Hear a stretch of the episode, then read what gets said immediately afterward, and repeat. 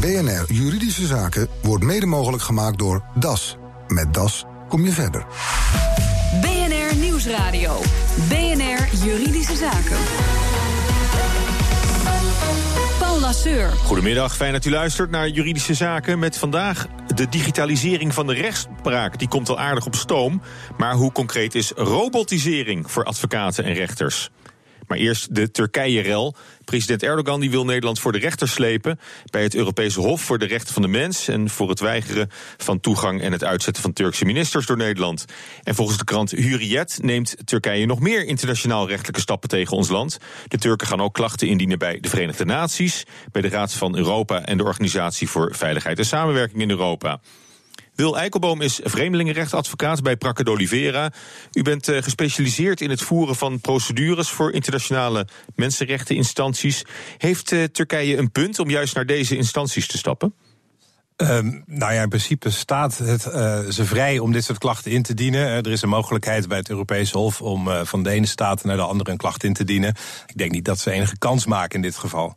Nee, geen kans, maar, uh, maar uh, kun, kun je zeggen dat Nederland met het weigeren en uitzetten van buitenlandse ministers mensenrechten heeft geschonden of internationale rechtsregels heeft uh, overtreden? Nou, is dan de algemeenheid denk ik uh, niet dat dat het geval is. Ik zou niet weten welke uh, bepaling van het E V R M hier zou zijn geschonden. En dat is nog los van de vraag of die minister, dat is toch een staatsorgaan... wel die uh, een beroep kan doen op die mensenrechten. Mensenrechten zijn in principe voor burgers en gelden niet tussen staten onderling. Ja, en de internationale rechtsregels dan, die het, het verkeer tussen staten moeten regelen, eh, zouden die kunnen zijn overtreden? Ja, ik, ik ben daar geen expert op, maar wat ik heb uh, begrepen van mensen die daar wel meer verstand van hebben, is dat uh, deze mevrouw als minister van uh, Familiezaken in elk geval uh, waarschijnlijk geen diplomatieke status had. Dus dan kun je je afvragen of al die regels die, waarvan Turkije van zegt dat die zijn geschonden, uh, ja, dat die überhaupt wel van toepassing waren. Nou goed, als ze die klachten gaan neerleggen, dan zal er wel meer duidelijkheid over worden. Uh, ik vraag me eerlijk gezegd wel af of ze dat ook daadwerkelijk gaan doen, of dat dit uh, nu even wordt gezegd om uh, wat druk op de ketel te zetten. Ja, volgens Rutte worden ze steeds hysterischer hè, in Turkije. Dus dan, daar is dit al misschien wel een onderdeel van. Uh, u ziet in elk geval weinig aanknopingspunten voor een kansrijke procedure van Turkije tegen Nederland. Nee, nou, de klacht in Straatsburg, daar kunnen we kort over zijn. Die wordt uh, niet ontvankelijk verklaard omdat Turkije dan eerst in Nederland een klacht zou moeten indienen.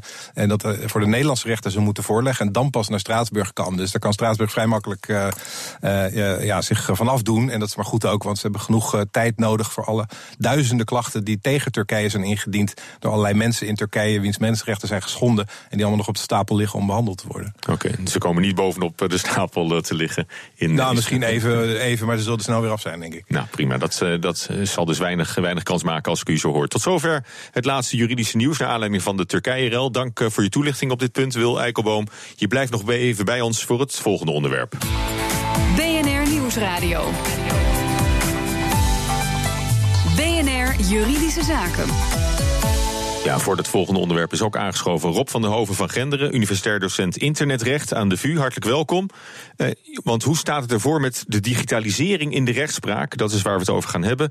En hoe groot is de stap van digitalisering naar robotisering?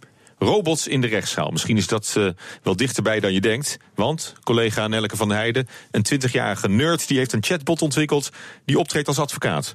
Ja, het gaat om Joshua Broder, inderdaad een twintigjarige Brit. Hij noemt het zelf 's werelds eerste robotadvocaat.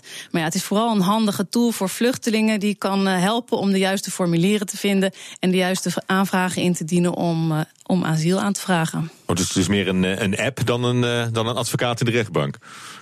Ja, het is uh, nog niet helemaal, uh, niet, niet, nog niet zo ver, maar het stelt uh, vooral vast of er een kans is om asiel te krijgen. En vervolgens kan hij dan met honderden details een complete asielaanvraag indienen.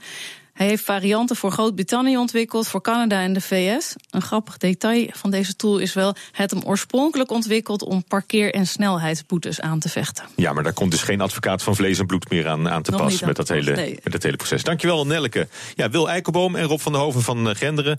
Uh, uh, Rob, uh, ben je onder de indruk van zo'n robot? Nou, niet echt, eerlijk gezegd. Het is een, ja, een chatbot, zoals er al meer zijn ontwikkeld voor ja, allerlei toepassingen.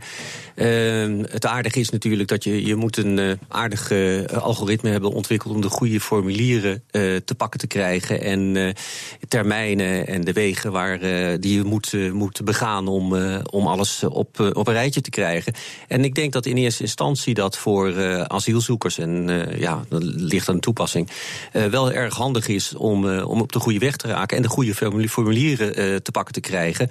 Uh, het invullen zal je waarschijnlijk zelf moeten doen. Uh, hoewel uh, die chatbot ook kan chatten. Ja, dus ja, je kan ja. het ook, uh, als hij je goed kan verstaan. Want je weet, uh, als je, als je een uh, A N W B-routezoeker uh, gebruikt en je geeft de plaatsnaam op, ja. wat er allemaal tevoorschijn komt. Dus ik weet niet hoe uh, succesvol deze chatbot bot is. Maar ik hoorde dat ze zijn uh, boete parkeren uh, dat, dat, bezwaar, dat, dat, uh, dat de tweehonderdvijftigduizend mensen gebruik van hebben gemaakt. Oké, okay, nou, dus het, uh, commercieel is het misschien wel een, wel een succes. Uh, Wil Eikelboom, uh, de eerste robotadvocaat volgens deze jongen, uh, verdient het die naam ook? Uh, nee, nee, nee. Daar ben ik wel uh, met Rob uh, eens. Uh, dit is geen robotadvocaat, het is ook geen advocaat. Maar het is wel een uh, handig hulpmiddel, denk ik, uh, inderdaad. Zeker in landen waar misschien een, een advocaat van vlees en bloed wat moeilijk te bereiken is voor asielzoekers. En dat zijn er veel. Kijk, in Nederland uh, kom je vrij snel, krijg je een advocaat toegewezen en die gaat je helpen. En dat is een veel beter idee dan zo'n, uh, dan zo'n app. Maar goed, als je niet weet waar je moet beginnen, dan is zo'n app denk ik wel, uh, wel, wel behulpzaam. Ja, want de, de toegang tot de advocatuur wordt, wordt hiermee een stuk, uh, een stuk beter, denk ik. Voor, nou, in ieder geval voor, voor misschien voor kansarme klagers. Ja, ik heb begrepen dat uh, de, de app in elk geval in, uh, zoals die in het Verenigd Koninkrijk werkt, uh, geeft die, ja, vult die voor jou de formulieren in waarmee je een advocaat kan, kan aanvragen, waar je rechtsbijstand mee kan aanvragen. Dus dat is die eerste stap. En vervolgens krijg je een echt mens voor je en die gaat je dan vervolgens verder ja. helpen. Ja, maar, goed, is, ja, maar, die, maar die hele administratieve molen, dat is misschien ook waar je juist wel vanaf wil als advocaat. Want dat, is, dat nou, lijkt me niet het meest uh, ja, maar uitdagende onderdeel van je werk. De overheid werkt wat dat betreft niet echt mee hoor, om die administratieve molen op te doeken. Um, Je moet, en dat is een groot probleem, zeker voor zeg maar, niet-Nederlandstalige asielzoekers hier in Nederland, maar dat geldt voor alle land, andere landen. Um, uh, je, moet, je moet ontzettend veel uh, formulieren invullen. En uh, hmm. zeker als je de taal niet machtig bent, is dat een probleem. En uh, het is zo dat uh, het zijn meestal toevoegingszaken.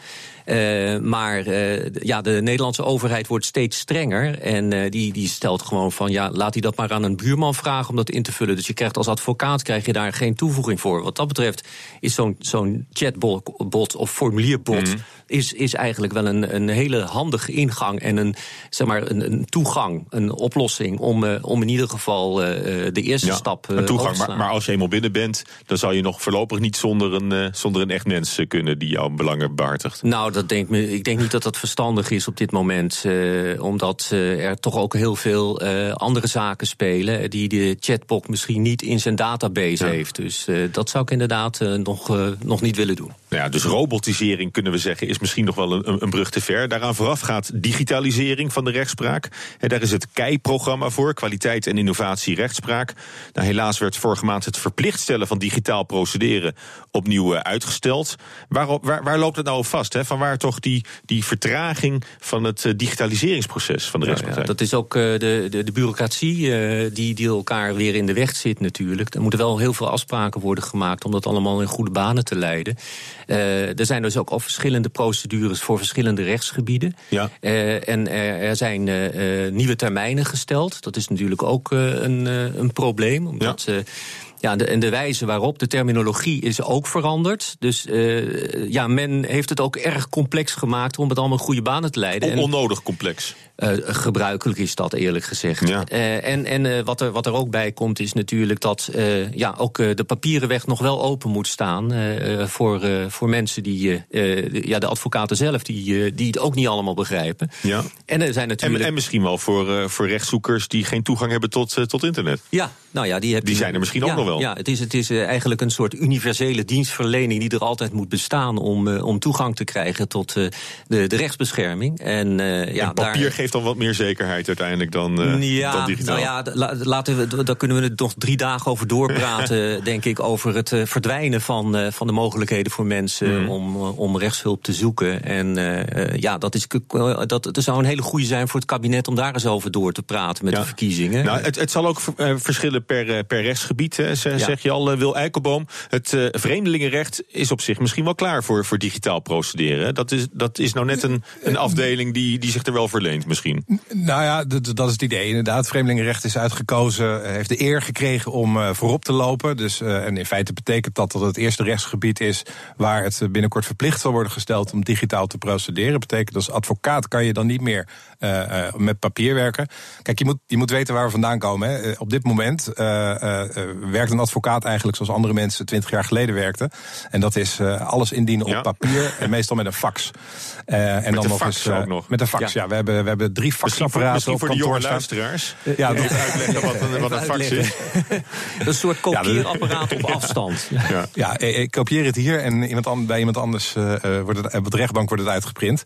Um, en dat is zoals het nu werkt. Kijk, de I N D heeft inmiddels een digitaal dossier in, een, in de computer staan, de immigratiedienst. Als ze dat opsturen naar mij, dan, uh, uh, dan printen ze dat eerst uit. Dat zijn dan duizenden pagina's. Gaat met een courier naar, naar mijn kantoor toe en ik scan het vervolgens weer in, want ik heb ook geen zin in al dat papier.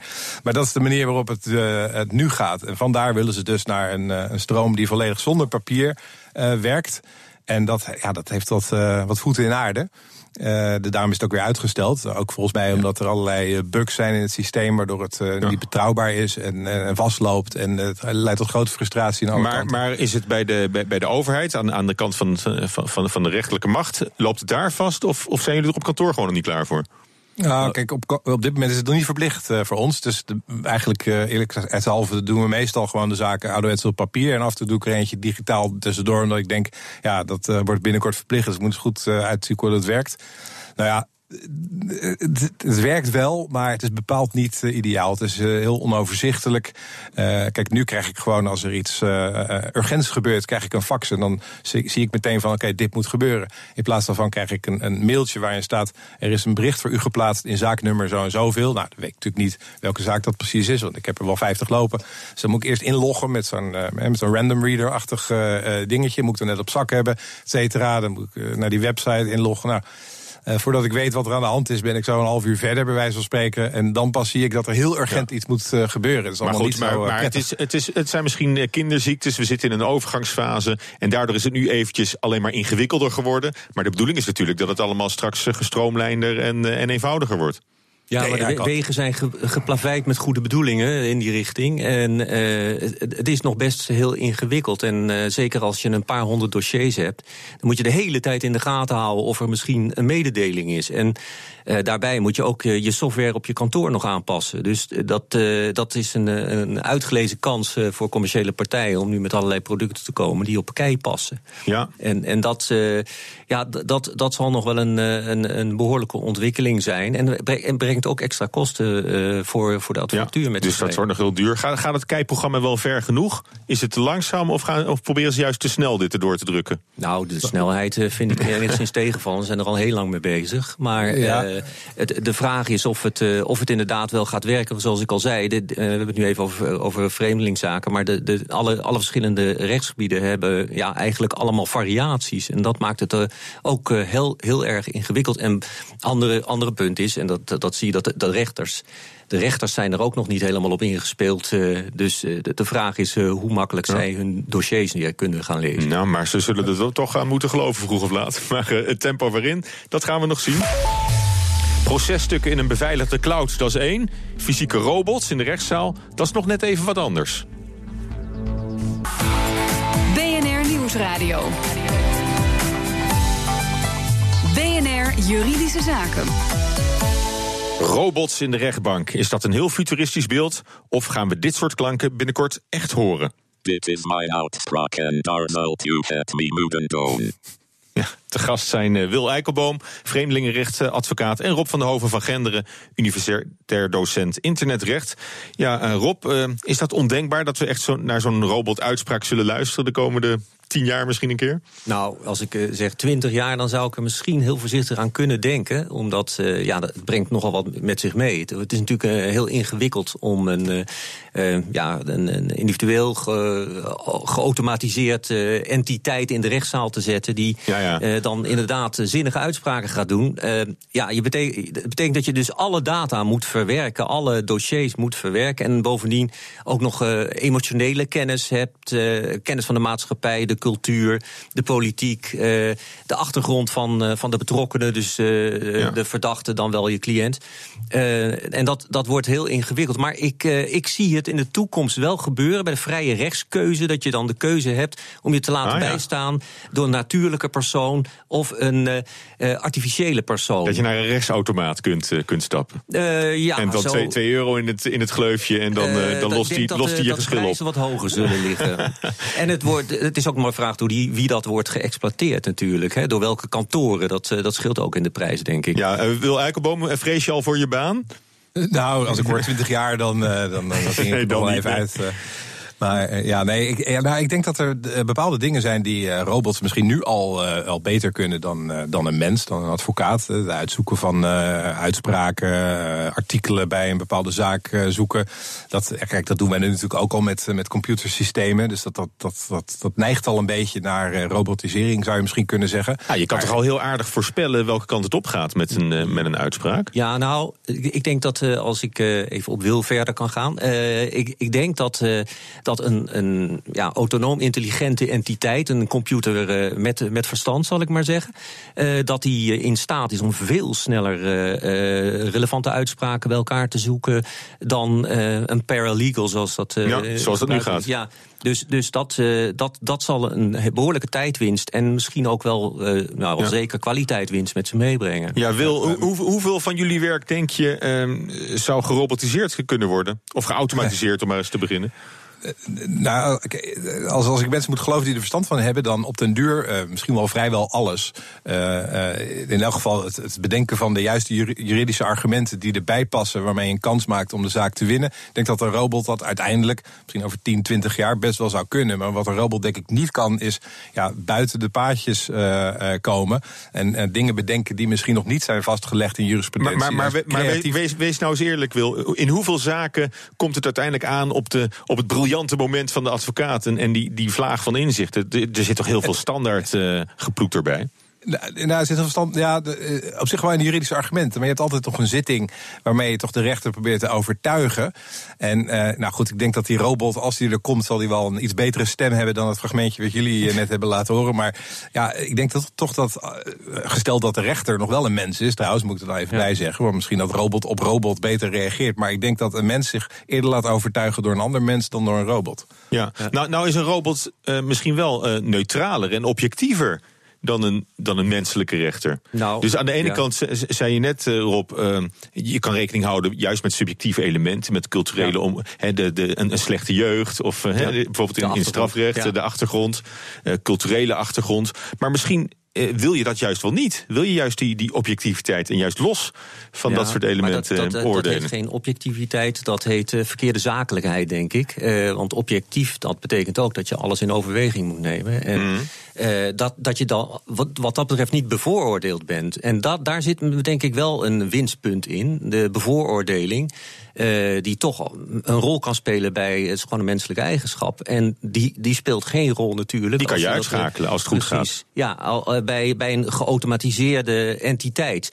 Uh, maar daarbij denk ik, uh, en uh, dat, dat is het, zeg maar een beetje hetzelfde wat Wil ook al aangaf. Uh, het is een heel goed hulpmiddel ja. uh, om, uh, om uh, informatie te verzamelen. Om over uitspraken, ja. uh, wets, wetsvoorstellen, ja. noem maar op.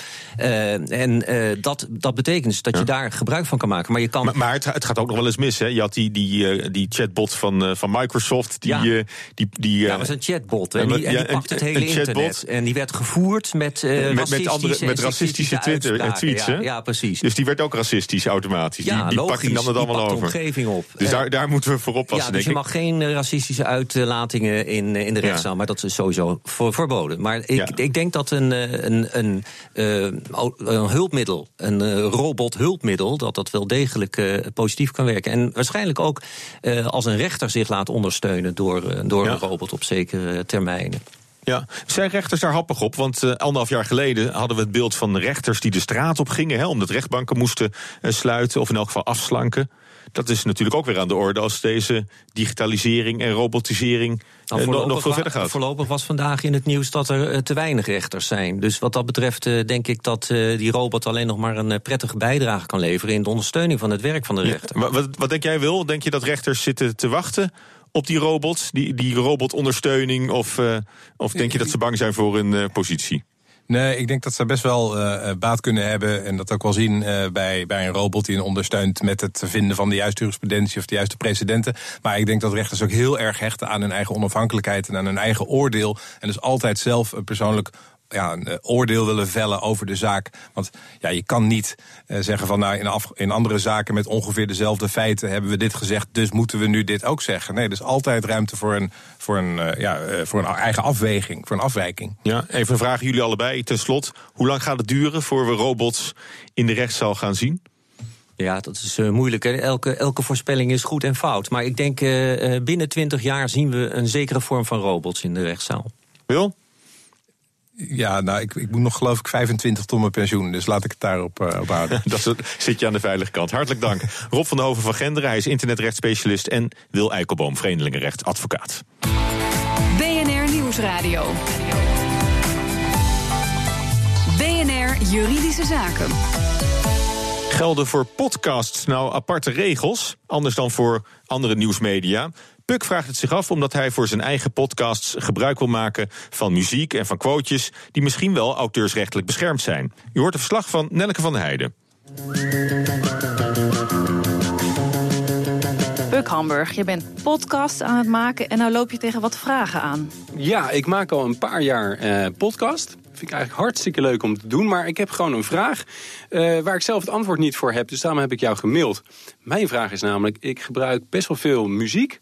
Uh, verwerk je in die podcast, maar ook een uh, aantal quotejes van uh, nieuwsprogramma's. Bijvoorbeeld het Journaal of Jinek uh, of B N R. Maar mijn vraag is eigenlijk of dat mag. Ja, en of daar eigenlijk gewoon regels voor bestaan. Ja, of dat anders is bij podcast dan bij andere media. Ja, dat klopt. Ja. Ja, het is toch een beetje een specifiek medium. Het is ook nog een beetje wat verborgen. Dus ik weet niet of dat dan, nou ja, hoe dat eigenlijk in zijn werk gaat. En doe je wel aan bronvermelding? Ja, ja, sowieso. Ik zet er wel altijd gewoon bij of ik het van een website heb of uh, welk nieuwsprogramma uh, ik het heb. Dus dat, dat doe ik wel. Maar uh, de vraag blijft gewoon staan. Harmke Lankhorst van Solf Advocaten. Mag Puk nou die fragmenten, die nieuwsfragmenten en muziek in zijn podcast gebruiken? Nou, Puk mag muziek en fragmenten van nieuwsites gebruiken, mits hij toestemming daarvoor heeft gekregen van de rechthebbende, of als er een uitzondering van toepassing is. En aan wat voor uitzondering moet je dan denken? Een uitzondering is bijvoorbeeld het citaatrecht.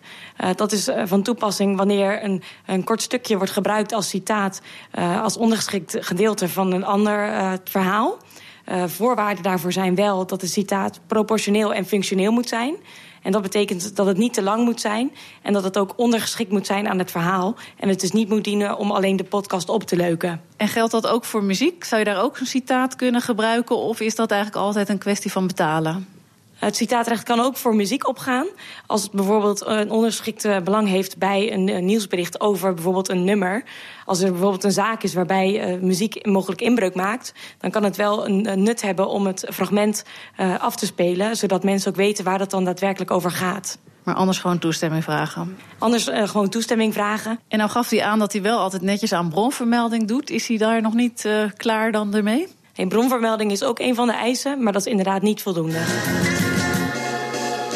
En dat zei advocaat Harmke Lankhorst in een verslag van Nelleke van der Heijden. Heeft u ook een juridische vraag? Mail hem dan naar juridischezaken apenstaartje b n r punt n l. Dit was het voor vandaag. U kunt de show terugluisteren via b n r punt n l slash juridische zaken.